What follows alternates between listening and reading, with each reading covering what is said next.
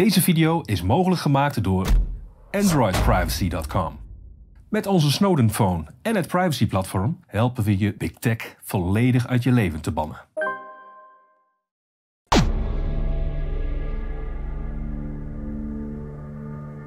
Goeiedag, dames en heren. Namens KV Welsmerts, mijn naam is Peter Tonen en ik ga enkele biologische boeren interviewen. eh, en hun visie horen op de huidige toestand met wat genoemd wordt het stikstofbeleid. Eh, we hebben hier ehm, Piet Baars. Hallo Piet. En Koos van Laan en eh Bartele Holtrop. Ik denk dat het fijn is als jullie jezelf een beetje voorstellen. Ik moet dus met die microfoon gaan lopen. Eh, mag ik weten wat voor, waar je vandaan komt en wat jouw bedrijf is? Eh, ik ben Bart Loltrop, 35 jaar oud. Heb een, eh, een prachtig boerenbedrijf samen met mijn vrouw Rianne. Eh, vier kinderen, nee drie kinderen, vier is onderweg. Ehm, we hebben een biologisch bedrijf, een melkveehouderij met een restaurant erbij. En eh, we willen graag duizend jaar bestaan, of we gaan duizend jaar bestaan. En we zitten in Friesland, sprookjesachterplekje langs het Jonger, uh, een Rostegaast. Dus jullie zijn een soort van zelfvoorzienend. Dus je, je, je levert niet aan andere bedrijven, maar eh, je, je werkt met je eigen producten. Um, in het restaurant werken wij met eigen producten, maar wij proberen met het totale bedrijf veel meer te zijn dan alleen maar een boerderij en een speel te zijn in de omgeving. Dus waar wij uh, verantwoorde producten kunnen inkopen van anderen, doen we dat, want daarmee heeft hij ook bestaansrecht. We halen bijvoorbeeld uh, de, het, de, het, meel voor de pannenkoeken halen we van de lokale molenaar. Uh, de vark, het, het, spek voor de pannenkoeken halen we bij de, de varkensboer die een stuk of twintig varkens heeft. En doordat wij juist van hem kopen en niet van de groothandel, zijn wij veel meer dan alleen maar een boerenbedrijf. En doen wij de toe in de regionale economie of, of, cultuur, hoe je het maar wil noemen. Oké, okay, dus een voorbeeld van denk uh, globaal, maar handel lokaal. De, ook niet eens globaal denkend verhaal. Globaal bedoel ik eigenlijk, denk je aan de hele aarde denkt, dus aan, aan, aan, aan iedereen. Nou ja, ik ben me er bewust van dat wij op een plek wonen waar wij een verschil kunnen maken en ik op de totale aarde niet. Uh, en dat proberen wij op die plek zo goed mogelijk te doen. Okay. Um, Koos, wat is, waar, waar, kom jij vandaan uh, en wat is jouw bedrijf? Nou, ik kom hier uh, vlak uit de buurt, uit uh, Kamerik. En wij hebben een biologisch melkveebedrijf. Bijna 25 jaar geleden zijn we omgeschakeld. hoeveel, di hoeveel dieren hebben jullie? we melken ongeveer 80 koeien en we hebben nog 50 stuks jongvee. we, doen, we zitten midden in het veenweidegebied, dus we hebben alleen maar gras. We voeren zoveel mogelijk gras aan de koeien. We hebben ook uh, dubbeldoelkoeien, dus die zowel voor melk als vlees geschikt zijn. Uh, het vlees verkopen we weer in de winkel. En van de melk maken we allemaal rauwmelkse producten. Kaas, boter, yoghurt, kefir, um, nog wat kwark en dergelijke. En dat, nou ja, dat verkopen we aan huis. En dat, ja, dat loopt de laatste jaren steeds beter.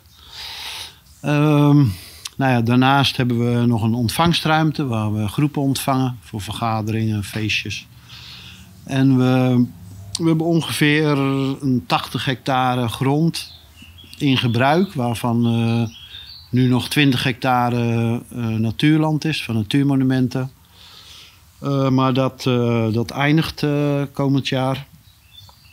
we zijn eigenlijk altijd ik ben eigenlijk altijd voorstander geweest dat landbouw samen met natuur op moet trekken. En uh, ja, dat hebben we ook in ons bedrijf uh, zeg maar, uh, zo ontwikkeld. Dat we, we zijn al heel, heel vroeg ook met agrarisch natuurbeheer begonnen. Dus dat we zelf ook de weidevogels beschermen. extensivering, dus eigenlijk steeds meer land voor hetzelfde aantal vee. En ja, dat is de manier zoals, uh, zoals wij boeren. De... Jij werkt dus ook uh, eigenlijk ook heel lokaal. En je, je levert dus niet. Je bent geen leverancier voor grote andere bedrijven. Je, uh... ja, we, uh, bij ons op de Beekhoeve in Kamerik, daar leveren we de melk aan Eco Holland. Dus dat is een biologische melkverwerker. Kleine coöperatie, nog echt van boeren, dus een echte coöperatie nog. En uh, ja, het grootste deel van de koeien die slachten we, laten we zelf slachten, verkopen we in de winkel. En een gedeelte gaat ook naar uh, Eco Holland uh, voor het eh, vlees. Dat wordt dan weer biologisch in Nederland afgezet. En we hebben nog eh 100 kippen erbij voor, eh, nou ja, voor de eieren, ook voor, eh, voor in de winkel. Dus. Ehm, Piet, je hebt, je hebt een, eh, een kippenbedrijf. Waar waar kwam jij vandaan? Piet Baars, ik kom uit Houwerstein. Samen met mijn vrouw Betty houden wij een, eh, een biologisch pluimveebedrijf. We zijn in 96 zijn we begonnen als nummer 3 in Nederland met 3000 biologische henhouden. Dat was helemaal onmogelijk. En momenteel hebben we er 36.000, hebben we twee stallen. Maar door de jaren heen zijn we eigenlijk alleen maar biologischer geworden. Steeds meer met de natuur gaan werken. Inzicht in de natuur gekregen. En nu zijn we biologisch, maar wij behandelen de kippen niet met cholestine, niet met antibiotica, niet met flubenol, niet met Exalt. En dat is de natuur in je bedrijf, in de stallen. En dat genereert leven. Dan eh, ben jij dus geen grote, laten we zeggen, ammoniakproducent. Nee, ik ben ook geen ammoniakproducent. Wij laten de mest ook onderzoeken. De stikstof in mijn mest is allemaal organisch gebonden. En er zit 2,5% ammoniak in. Ja, ik, ik stel die vraag, dat snappen jullie ook wel. Want er is nu een probleem ontstaan, gecreëerd, kan je misschien zeggen, met stikstof. Eh, even, even praktisch, wat, wat merk jij daarvan? Eh, mo- mo- moet jij ook verhuizen straks? Eh, hoe, hoe, hoe pakt dat voor jou uit, deze maatregelen? Misschien eerst eh, jij maar even. Oh ja, dat is goed. Ja, wat merk ik praktisch van eh, het hele stikstofgebeuren? Eh, vooral dat alle boeren, en dat is denk ik een unicum in eh, Nederland, dat je van extensief tot intensief, van groot tot klein, dat iedereen gewoon helemaal klaar is met dit kabinet en met deze plannen. Dat iedereen gewoon boos is. En ja, persoonlijk, wij zitten in het Groene Hart. Daar hebben ze volgens mij 45% als reductie gesteld. Eh, ja, kijk, we hebben toevallig vorig jaar nog een stuk land gekocht in een Natura 2000 gebied. Dus daar ligt 95% reductie op. En mijn eerste vraag eigenlijk was van ja, de helft van dat, eh, die polder is al in handen van natuurmonumenten.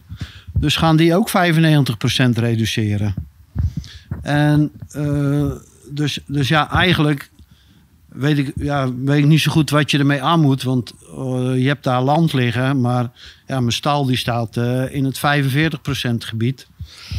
En nou ja, omdat wij natuurlijk al bijna 25 jaar biologisch zijn, heel extensief, eh, zoveel mogelijk proberen te bewijden, denk ik dat ons stikstofoverschot heel laag is. En ja, daarom is het ook van de gekken dat, dat ze gewoon generiek iedereen maar eh, aanslaan voor 45% of 70% of eh, nee, 95%.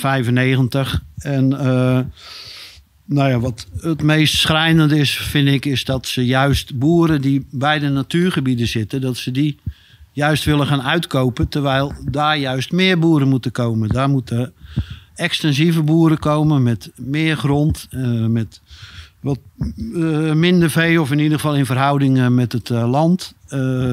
Je hebt altijd een bepaalde hoeveelheid vee nodig om een levensvatbaar bedrijf te hebben. Of dat je nou schapen hebt, of kippen, of koeien, of geiten.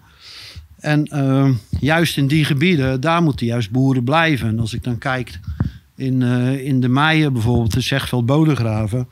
Daar zouden alle boeren weg moeten, omdat ze in die 95% eh, reductie vallen.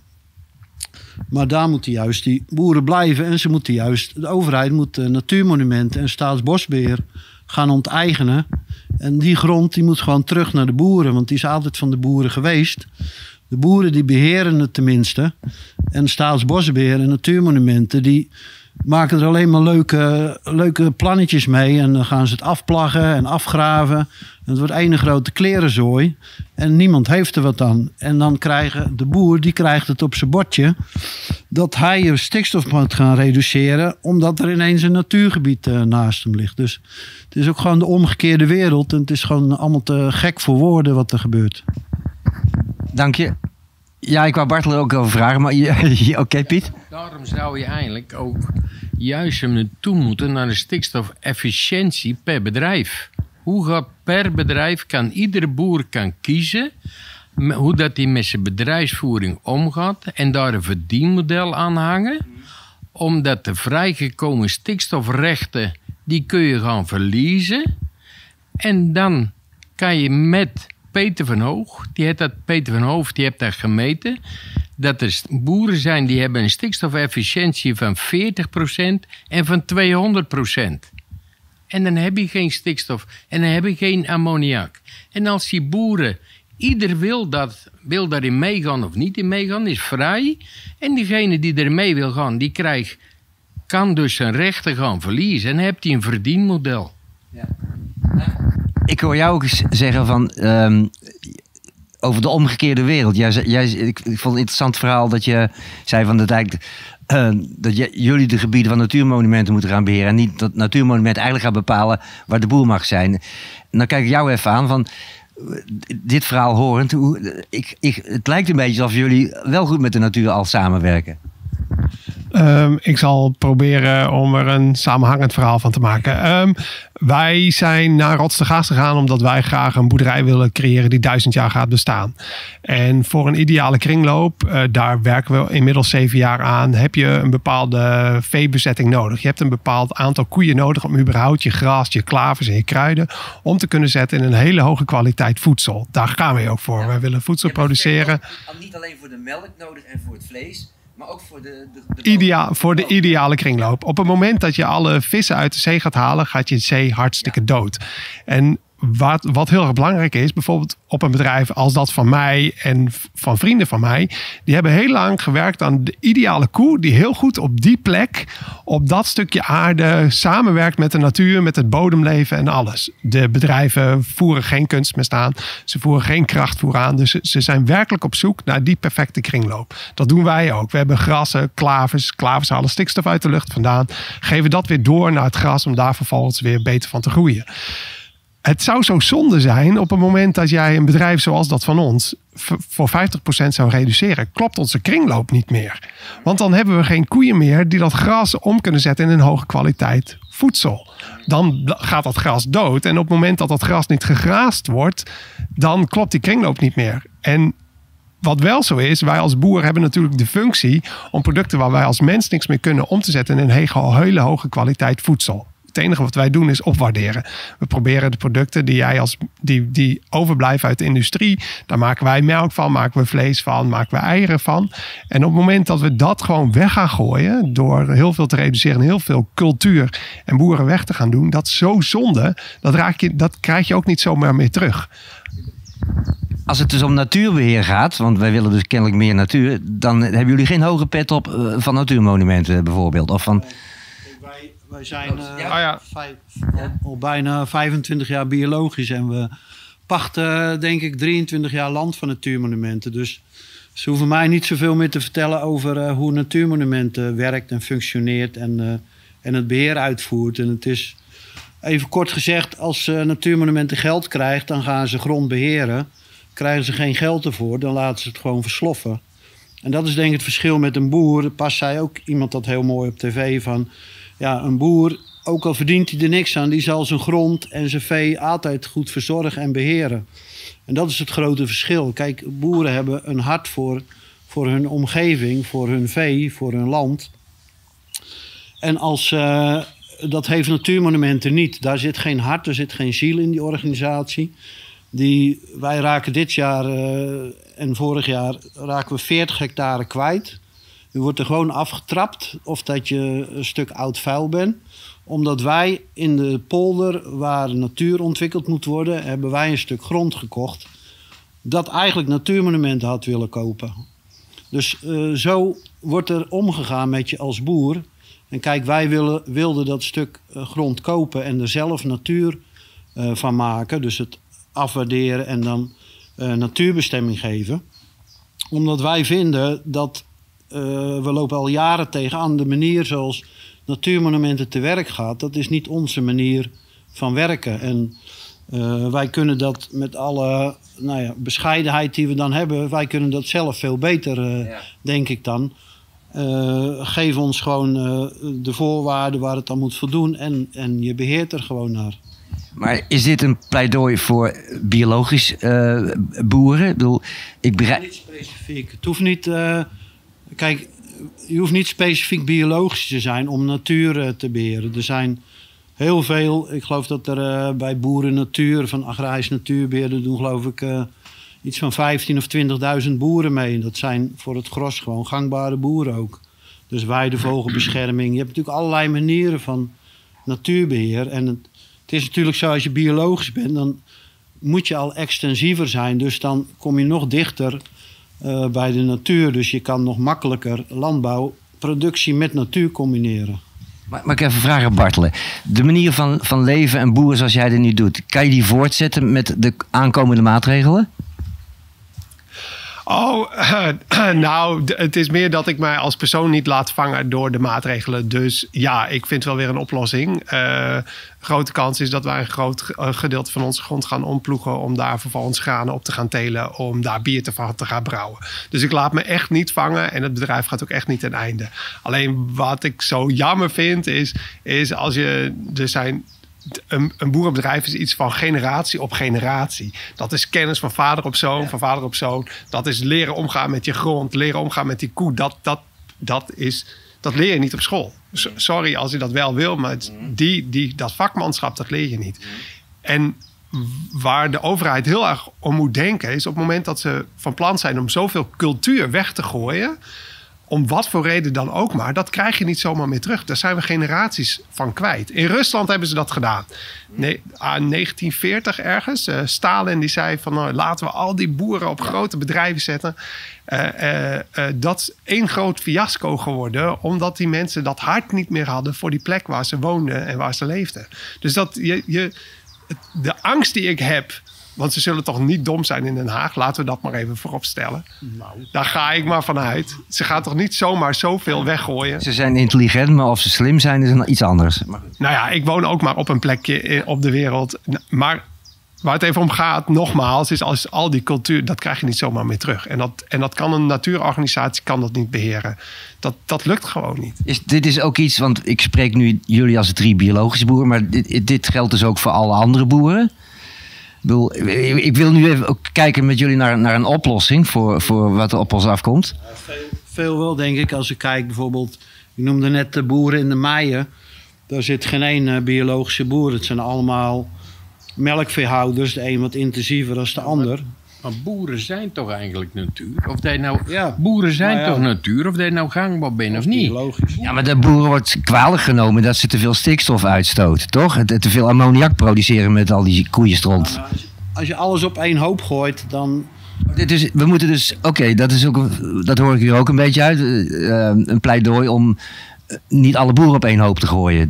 Nou, het wordt, wordt heel gemakkelijk gezegd. Dat is net hetzelfde als, eh, als in een voetbalstadion er tien supporters over de schreef gaan. Dan is heel die voetbalclub eh, gaat over de schreef. En, en kijk, dat is met eh, boeren ook zo. Er zit heel veel onderscheid, wat Piet net ook al zei. Van de ene boer stoot minder uit, de ander stoot meer uit. Het heeft vaak te maken met het soort vee wat je hebt, met de intensiteit, met de hoeveelheid eiwit die je voert of hoeveelheid... eh, Heel veel met voedsel ook te maken. Wat je, wat je erin stopt, krijg je eruit, toch?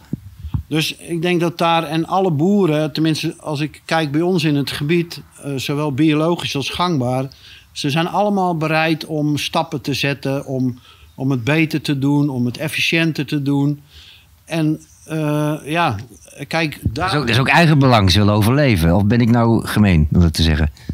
nou deels ook wel natuurlijk. eh, want je weet natuurlijk ook, je zit ook in een maatschappij en in een, als boeren ben je natuurlijk een steeds kleinere club mensen. Dus je hebt ook eh, natuurlijk, en, en zeker eh, als je ook producten rechtstreeks verkoopt, heb je natuurlijk veel met, eh, met de consument te maken.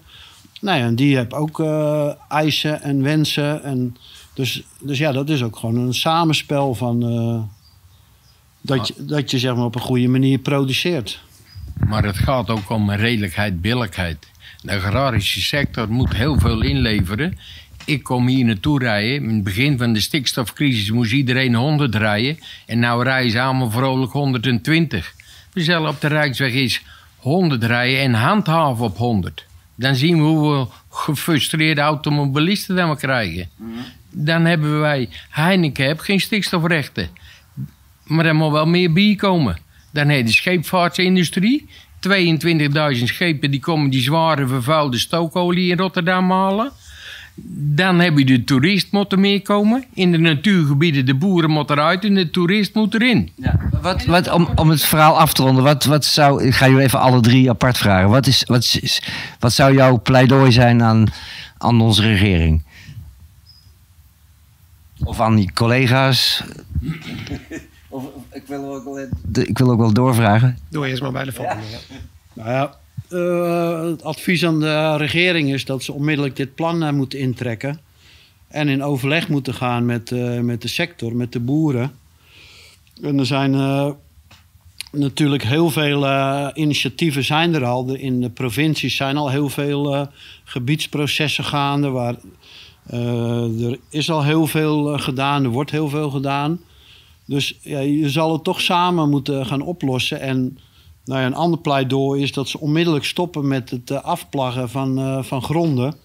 Omdat het CO2 en voor het klimaat gewoon een enorme ramp is. En qua natuur eh, eigenlijk niks oplevert. Maar ja, omdat het de natuurorganisaties eh, zoveel geld oplevert, wordt massaal eh, nog steeds afgeplacht. En Ja, maar nu hebben we het over een andere chemie. Dan hebben we het over CO2. Krijgen we dat? Dat hebben we niet. Ja? het veenweidegebied, daar speelt natuurlijk stikstof misschien zelfs iets minder.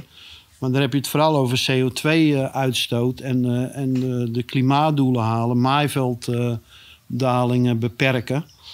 En dan is het afplaggen van eh, goede landbouwgronden is gewoon, ja, is gewoon te belachelijk voor woorden dat het nu anno 2022 nog kan en nog mag. Is dat hetzelfde als bomen kappen eh, voor biomassa? Want eh, Ernstiger. Ja, ja, ja, ja, ja.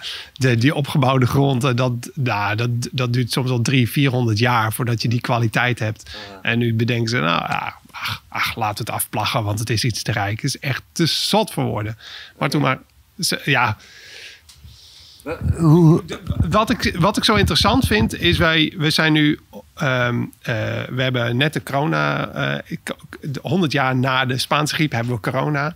Eh, we doen nu hele interessante dingen om weer een gigantische crisis te, te organiseren. Ik ben zo benieuwd in, in, wij hebben niks geleerd van de geschiedenis. En doen we nou precies weer dezelfde stap als dat ze 100 jaar geleden hebben gedaan. Ik, wat, wat mij, als je naar het overstijgende kijkt, dus echt naar de hogere lagen van de, hoe in vredesnaam kunnen we onze voedselzekerheid op het spel zetten eh, eh, voor, voor stikstof, terwijl we de, het vliegtuig zo belangrijk vinden. Ik vind het fascinerend dat wij als mensen niet meer beseffen dat voedsel een van onze eerste prioriteiten is. En dat we gewoon met open ogen in dezelfde valkuilen stappen als dat we in 1930 deden. Hebben jullie, misschien moet ik die vraag niet aan jullie stellen, maar hebben jullie een idee waar, waar, waar die politici dat dan vandaan halen? Wat zit hierachter? Of gaan we nu complot denken? Is er niet een bepaalde energie in de tijd, wat er in Roemenië gebeurt, of, of, of, of Poetin? Ik bedoel, de Oekraïne. Oekraïne, fascinerend Ik toch? denk, ik denk dat eh, de, het gros van eh, politiek Den Haag de, gewoon helemaal afgedwaald is van, eh, van de basis. Van, dat ze weten waar voedsel vandaan komt. Dat ze zelf met hun poten in de aarde bezig zijn. Eh, alles wordt natuurlijk kant-en-klaar in stukjes en brokjes en eh, in de supermarkt aangeleverd. Dus ze hebben totaal geen benul meer. En eh, wat misschien het beste zou werken is dat ze gewoon drie weken lang geen eten meer geven, die lui in Den Haag. En dan gaan ze voedsel weer waarderen. Dat is, ja, dat is heel raar gezegd en het is allemaal ver voor mijn tijd. Maar in de oorlog, toen er heel veel honger was, toen werden de boeren op handen gedragen natuurlijk. Want daar, die hadden voedsel. Ja. En kijk, die kant wil niemand meer op. Maar ja, hoe krijg je in vredesnaam die lui in Den Haag en, en ook al die andere stadsfiguren die, die totaal geen benul meer hebben van wat er op het platteland gebeurt. Hoe krijg je die eh, dat ze in hun hoofd eh, weer eens gaan denken van... hé, hey, we moeten voedselproducenten moeten we toch maar eens gaan waarderen. In, tijden van crisis, heb ik van mijn vader ook geleerd, in de oorlog ook, zat je in de stad verkeerd. Hè? In, op platteland is altijd eten. En ik, ik, moet niet weer denken aan het aloude verhaal. Je, hebt dus boeren en burgers. Maar daar zit dus kennelijk een echt een verschil tussen. Ehm, is er iemand van jullie nog een soort laatste woord wil? Een soort pleidooi? Of. Ik denk dat de overheid de plannen terug moet nemen. En het gaat om redelijkheid, billijkheid. Ze moeten naar de tafel toe, naar de overleg. Maar wel met eerlijke overleg. En niet met rekenmodellen. En als je daarop, die boeren die willen verder. Iedereen gaat verder, de wereld gaat verder. Alleen wel met eerlijke basis. En dat is geen vertrouwen meer in de overheid. Omdat ze natuurlijk de ene flater naar de andere flater gemaakt hebben. En dit is ook een flater, alleen willen ze hem erkennen. Dat is, dat is het grootste probleem. Ja. En als, de boeren, en als de boeren dan met stikstofefficiëntie gaan werken, ze gaan er een verdienmodel onder liggen. De boeren produceren natuurlijk voedsel. Je hebt industrieel voedsel. Daar, dat, dat is ziekmakend, natuurlijk voedsel. Daar zit leven in. Daarmee krijgen we de eiwittransitie. De eiwittransitie is allemaal industrieel voedsel. Er zit geen levenskracht in. Bij eieren krijg je 3D geprint vlees, kweekvlees, 3D geprint eieren. Uit een 3D geprint ei komt nooit geen kuiken uit, omdat er geen levenskracht in zit. Ik heb natuurlijk voedsel, ik heb helend voedsel. En niet de industrie. En je produceert ook nog eens helemaal niet zoveel stikstof. Toch? Ehm, Als u, samenwerkt, als u samenwerkt met de natuur, dan ben je geen probleem. Want alle boeren zijn natuur. En alle boeren hebben natuurlijk voedsel. En geen industrieel voedsel. Oké, zullen we daar bij laten? We hebben een gesprek gehad met eh, drie biologische boeren. Er zijn er, wat ik er vooral van leer is dat er heel veel soorten boeren zijn. En heel veel soorten van eh, ja, het boerenleven eh, leven, om het zo te zeggen. Dank jullie wel voor, voor dit korte, maar hopelijk ook interessante gesprek.